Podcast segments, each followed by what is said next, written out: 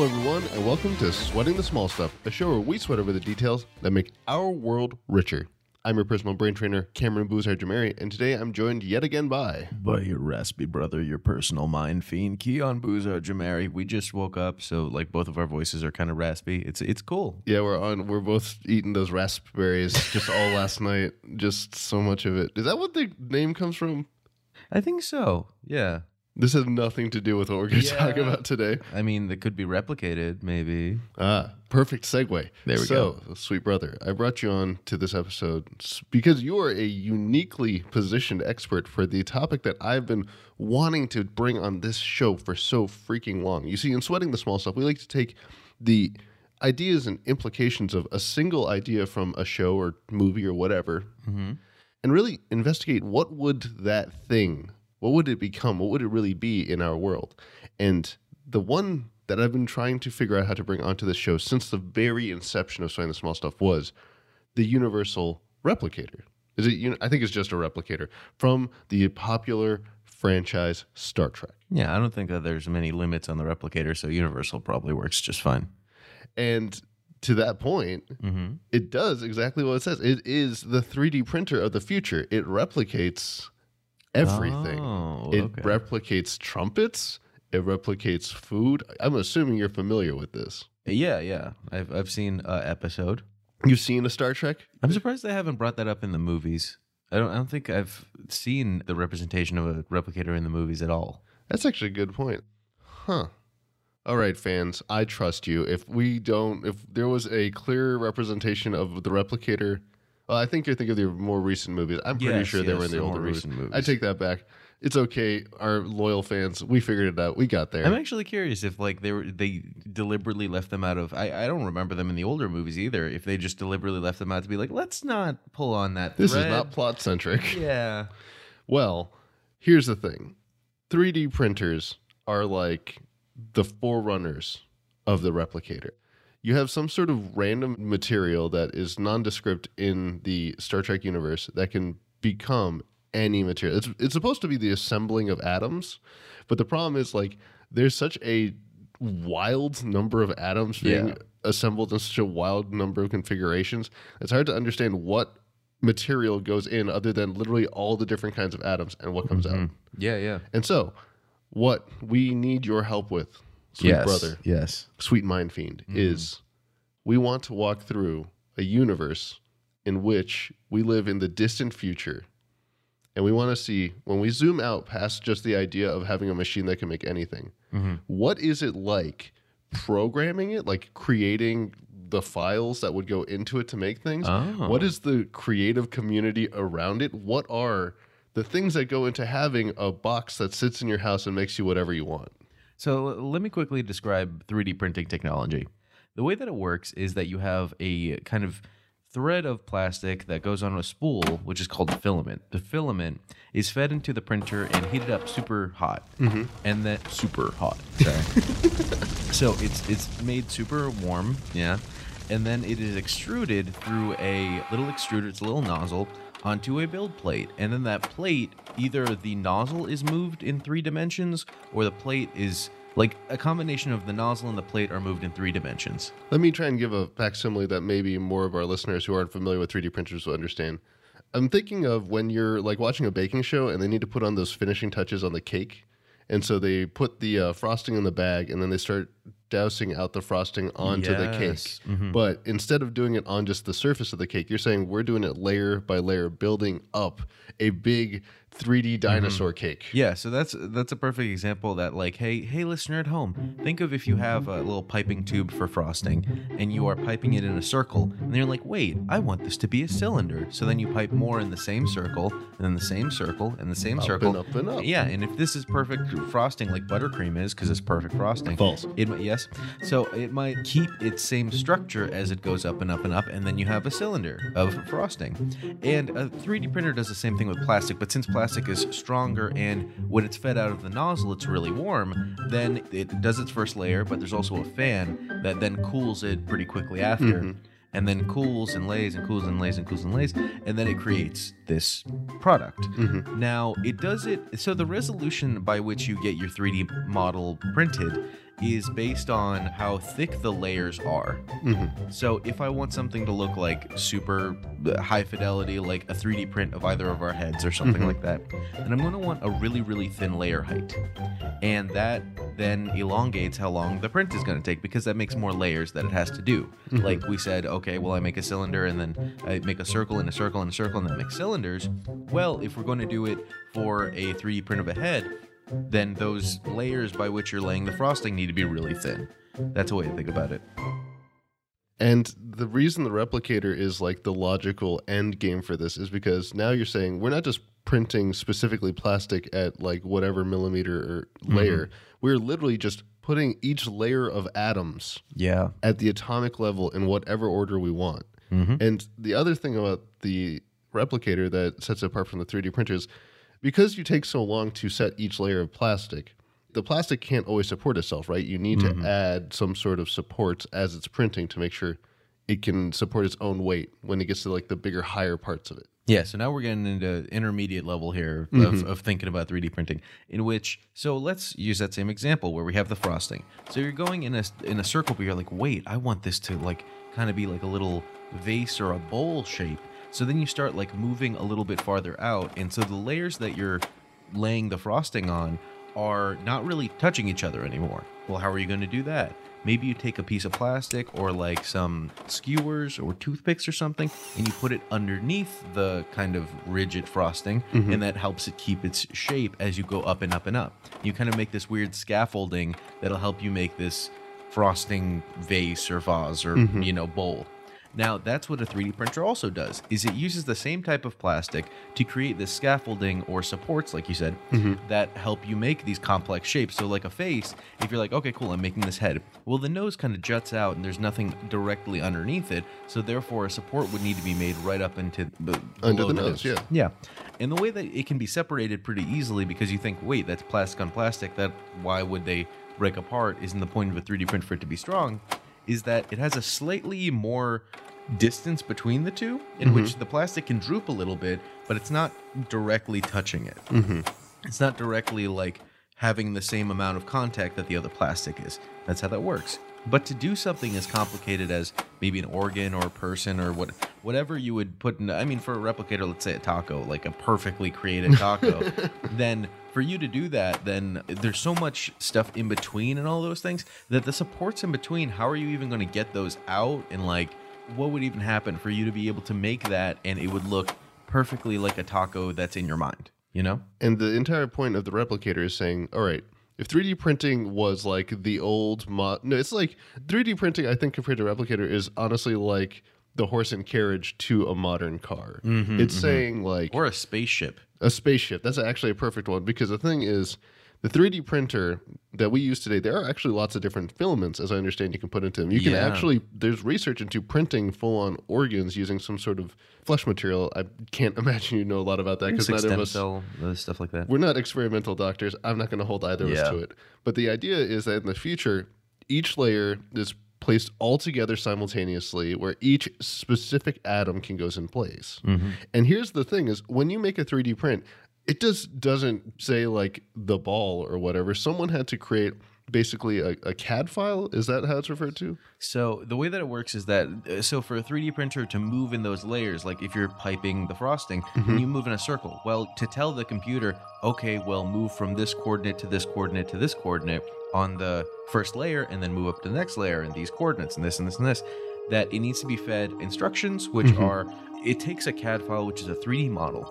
And then it turns it into a G code, which is what it's called, which is Does literally the G stand for anything? I honestly don't know off the top of my head, but the the G code file literally just says, "Okay, hey, the 3D printer needs to home itself, like go to the area which is 0 on the X, Y, and Z coordinates." And it's like, "Cool, now that I know exactly where I am, now I have these list of coordinates, which the G code is legitimately just a big long list of coordinates and says, "Okay, for this speed and this travel velocity or whatever that is, you need to move to this coordinate, now to this coordinate, now to this coordinate, and this coordinate. And it just keeps going in a path and it goes and goes and goes. And then after that first layer is done, and it says, okay, cool, move up a little bit on the z axis. Now go to this coordinate, this coordinate, this coordinate. So you would need to create a file for like an organ or a taco or whatever that distinctly has not only where it needs to go in 3D space, but then, okay, well, this element, this specific element needs to be in this location in 3D space, this mm-hmm. atom, this stuff to make up the elements of, like, I don't know, chicken in a taco over and like all the meat and cheese and all that stuff. Like, to be able to lay that down for one layer, then the next layer, and the next layer, and the next layer. And the problem is that for what we have right now, for a 3D printer, as an example, to just do two types of filament, like Mhm. two different pieces of plastic going into it, is really annoying because you can't just have it say, okay, cool, I have two nozzles. One nozzle does this plastic, the other nozzle does this plastic. For each layer, it basically does, okay, let's use this plastic first. Now let's use the second plastic. And for each layer, it has to do basically two passes. And it depends on the 3D printer, but if you have a 3D printer that only uses one nozzle with two different plastics, it sends out the first plastic for the first layer. Mhm. Then it goes and makes what's called a purge block, where it purges that first color, then puts in the This- second this color. is so freaking wild. It's so much, and you you basically have more plastic being thrown away in the purge block than you have the actual 3D print, and it sucks. So there's just so much right now that we're kind of like in the early stages of it. But I mean, if we the most perfect way that this could work out is if you were able to have thousands of different nozzles, thousands of different element. Well, for elements, I mean they don't need to be thousands but then they create molecular structures like all these nozzles combined together to create these molecular structures that can then be laid in specific coordinates in this 3D space and then layer and layer and layer create a taco. And that's kind of the big thing is first of all, you want the file because you don't want to have to manually sit there and remember how to lay each individual layer. It's going to Mhm. be hard for you to translate what you saw in a model into what the machine needs to do to get you the thing. The other reason you would really want to make sure this was a programmatic file is just because there is so many variables that can come in when you go to not just the one filament. Now you have individual atoms all have to snap Mhm. together at a moment to make the replicator. But I think this is actually speaking to a much bigger thing, which is a lot of people right now, they have 3D printers. They don't create CAD files or anything. They go into communities that have already figured out how to make this specific thing that they want to print. So all they have to mm-hmm. do is like that's the great thing about a file. You don't actually need to know anything about using CAD software to Mhm. make the file. You can go into a thing like Thingiverse or Yeah, there's Thingiverse, there's Tinkercad, there's a bunch of different online. I think there's My Mini Factory Mhm. where you can download free 3D models and 3D print them. Actually, for anyone at home that has a Windows computer, you can right now go to your uh, start menu search bar thing to the apps on your computer and type in 3D Builder.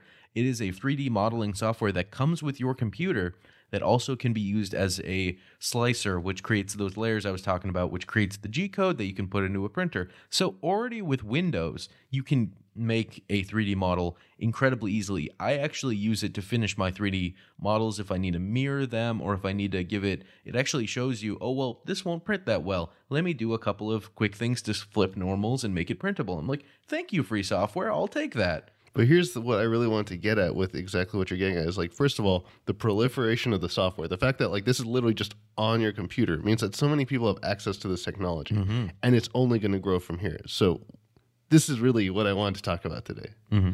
In the future, when we have all these 3D printers and all of them need all these sophisticated CAD files down to an atom, there must be a wild like maker space in the future where people are actively sharing their different 3D print CAD files for like a cactus Mm-hmm. or a taco. Like, yeah, I like tacos just fine, but I like my specific taco down to the atom in this God, yeah. configuration. And you too can taste this exact taco in your own home. What I love about it is that, like, not only with the maker community, I mean, you'll find if you go into Thingiverse or whatever, if you t- like look at the recommended 3D models, they're like, look at this, isn't this cool? As you look at them, you're like, this is interesting. And then once you like go even like a couple layers deep, you're like, what is this? And like people just have like Yoda heads on a bunch of different 3D Mhm. models and just a bunch of crazy stuff. So I love to think about that maker community in the future that's just like, you've tried a taco, but have you tried a dinosaur taco or whatever? See, this is the other thing that I want to understand is right now a lot of the stuff that you see going into 3D prints is it's a little limited by what 3D printers can do. It is a question of how fine of a resolution can you make something? You're limited by materials, you're limited by some potential structural abilities or intricacies. And then at the end of the day, a lot of these softwares you can get extremely detailed, but if I want to make a face, I'm not going to bust open was it called 3D Builder? Yeah, 3D Builder. 3D Builder. I'm not going to open like AutoCAD or something. I if I can find a way to just scan in a person's face, like something a la Mission Impossible, Mm-hmm. where they just like they have like the photos and then they or no, they actually have like a scanner and they hold it up to the guy's face and it prints like the mask for them. So I don't want to alarm you. That's totally current technology. That- not- Exactly. Not, the 3D printing, not them printing the mask, especially as quickly as they do it. Mm-hmm. But to 3D scan someone's face, you basically just need an iPhone. So all the new iPhones that have the face scanning technology, you know, they're like face what Mhm. recognition to let you like basically their new like locking and unlocking thing that actually uses stereolithography to like shoot out a couple of really small rays at your face to say, Mhm. okay, th- his face has the or her face has the same contour as the face that I'm used to. Now, when you use that, if you're looking at your phone, you're like, cool, okay, this unlocked. The fact that it's sending out those rays to like kind of map your face Mhm. can then be used since it's on a small scale just to get like kind of from your eyes to your nose area. You can then put your phone on a tripod and then kind of just move your face around and it starts to map your face and your head and all that stuff. And you can do it with most things that this is I, I don't remember the name of the apps, but there are free apps out there that do this for you. And then you can take that really high resolution and then it, it also takes a photo with your phone's camera and then creates an actual texture for it, which is called photolithography, which is taking photos, putting it on a 3D model. So now you have a Hold up, hold up. We gotta stop because you you just said like three words that went over my head, and I'm supposed yeah. to have some semblance of expertise here. okay. So, first thing we have you called it stereo lithography. Yes. So a lithograph is a kind of a laser. The That idea of a laser sounds like something out of Thomas Edison's workshop. So cool. So stereolithography means using two lasers to find something in 3D space, or multiple lasers to find things in 3D space. Because like whenever we take a picture, we're basically like just taking a snapshot of depth and turning it into a flat array of pixels. We're saying like this arrangement of pixels is supposed to represent this 3D depth filled room. But it's only in 2D. Yeah, But if you have two, and that's how 3D like that's how your eyes work. Yeah, and that's what's crazy is like you only need the two images because your brain or a computer can do all the math of saying, all right, as we slowly merge these two images, what's off about each one from this angle lets me figure out how far away anything really is in the image. Mm-hmm. And so for the 3D scan from your phone, the fact that it sends out an array of light out at your face means that it knows, okay, well, this laser went this far and this laser went this shallow and all these mm-hmm. things to to create the 3D model for you. And the fact that you have your phone camera as well that's pointed at your face means that it can also take pictures of your face and graft those pictures onto the 3D model and create a really nice like colored 3D model of you. So all that like Mission Impossible technology exists on an iPhone today. The only difference is that how are you going to get it onto a latex mask and all that stuff? And that's like a little bit more advanced 3D printing I don't really know about right now. But that's the thing is, I imagine that you need some fancy like laser scanner to be able to like, let's say I want to do a Coke can. Mm-hmm. and I want to scan it in. I assumed you'd want like some big laser grid that would go over it and be able to tell me the exact depth of each point so I could like reconstruct.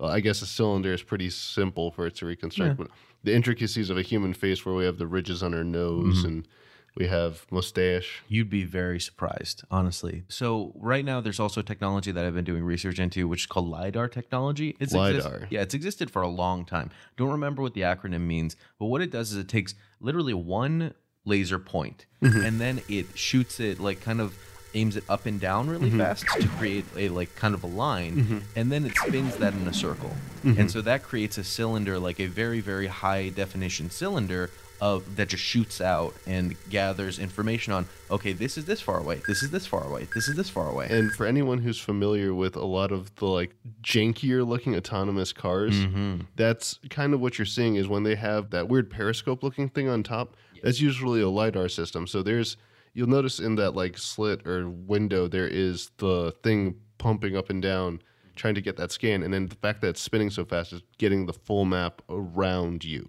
Yeah. And so that's LiDAR technology is that it's getting all of those little lasers super quickly, like really, really fast, that it's mapping all of the area. So for you to get a really high fidelity, that's what they use to map areas for construction. Or mm-hmm. if they fly over them, they actually use this in a really interesting documentary. I don't remember the name of it, but they actually went to I think it was an old Aztec area that was like a mountain, mm-hmm. and it had been you know grown over, and there were trees and vines and everything. But they flew over a helicopter or a drone. I think it might have just been a drone with a lidar on it, and scanned the area. And you can, based on the depth, they took away. Okay, well this foliage is at this depth, and they kind of like went down on the 3D model and found just this amazing like structure that was just hidden by all of these all of these plants. And like wow, that's been here all this time, and we wouldn't have known it unless we had this technology. Okay.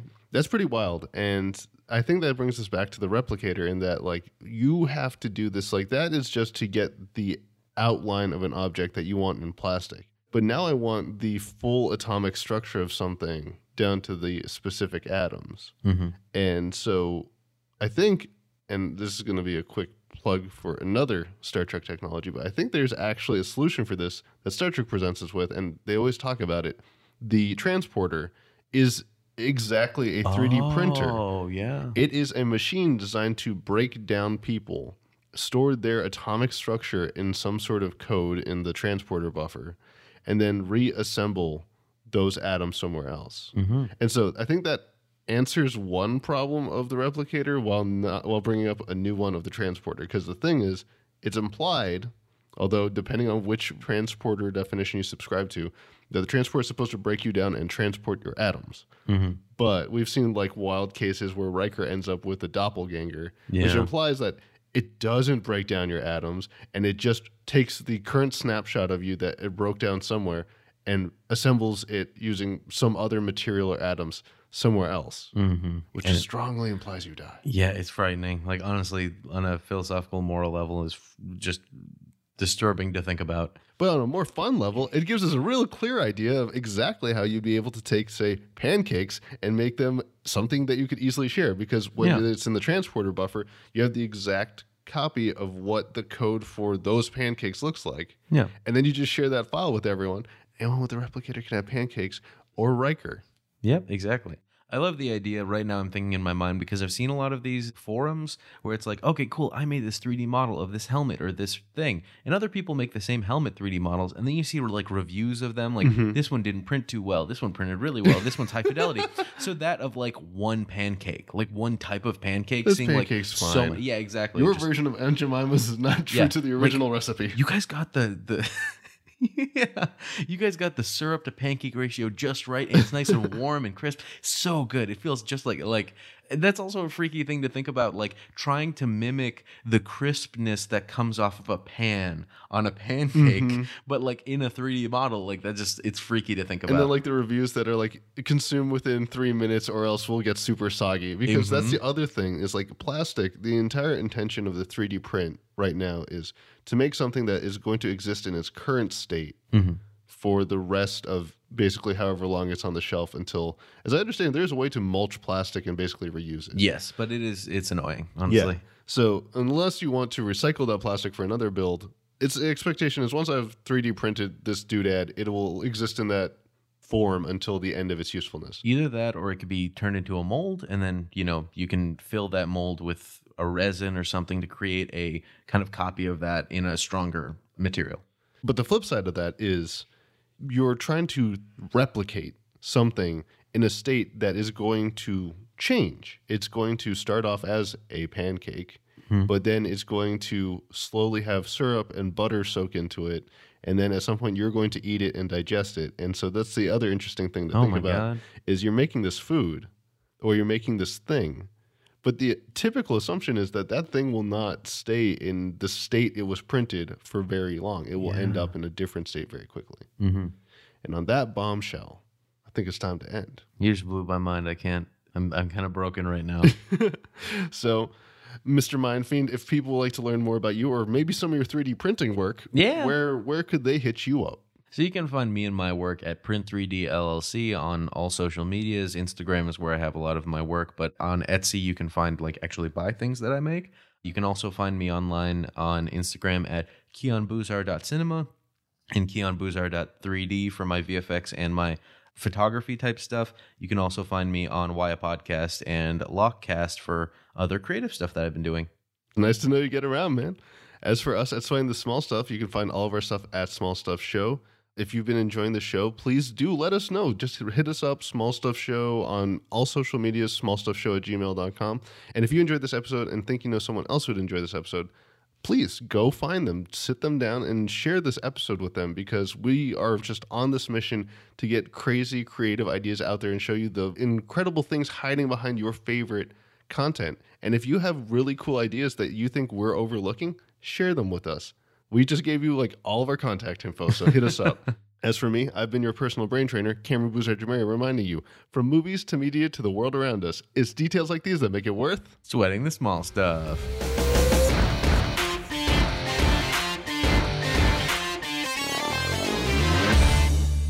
blew your Now, we- freaking now we mind. go. yeah. I'm I'm I'm trying to think of the perfect pancakes now.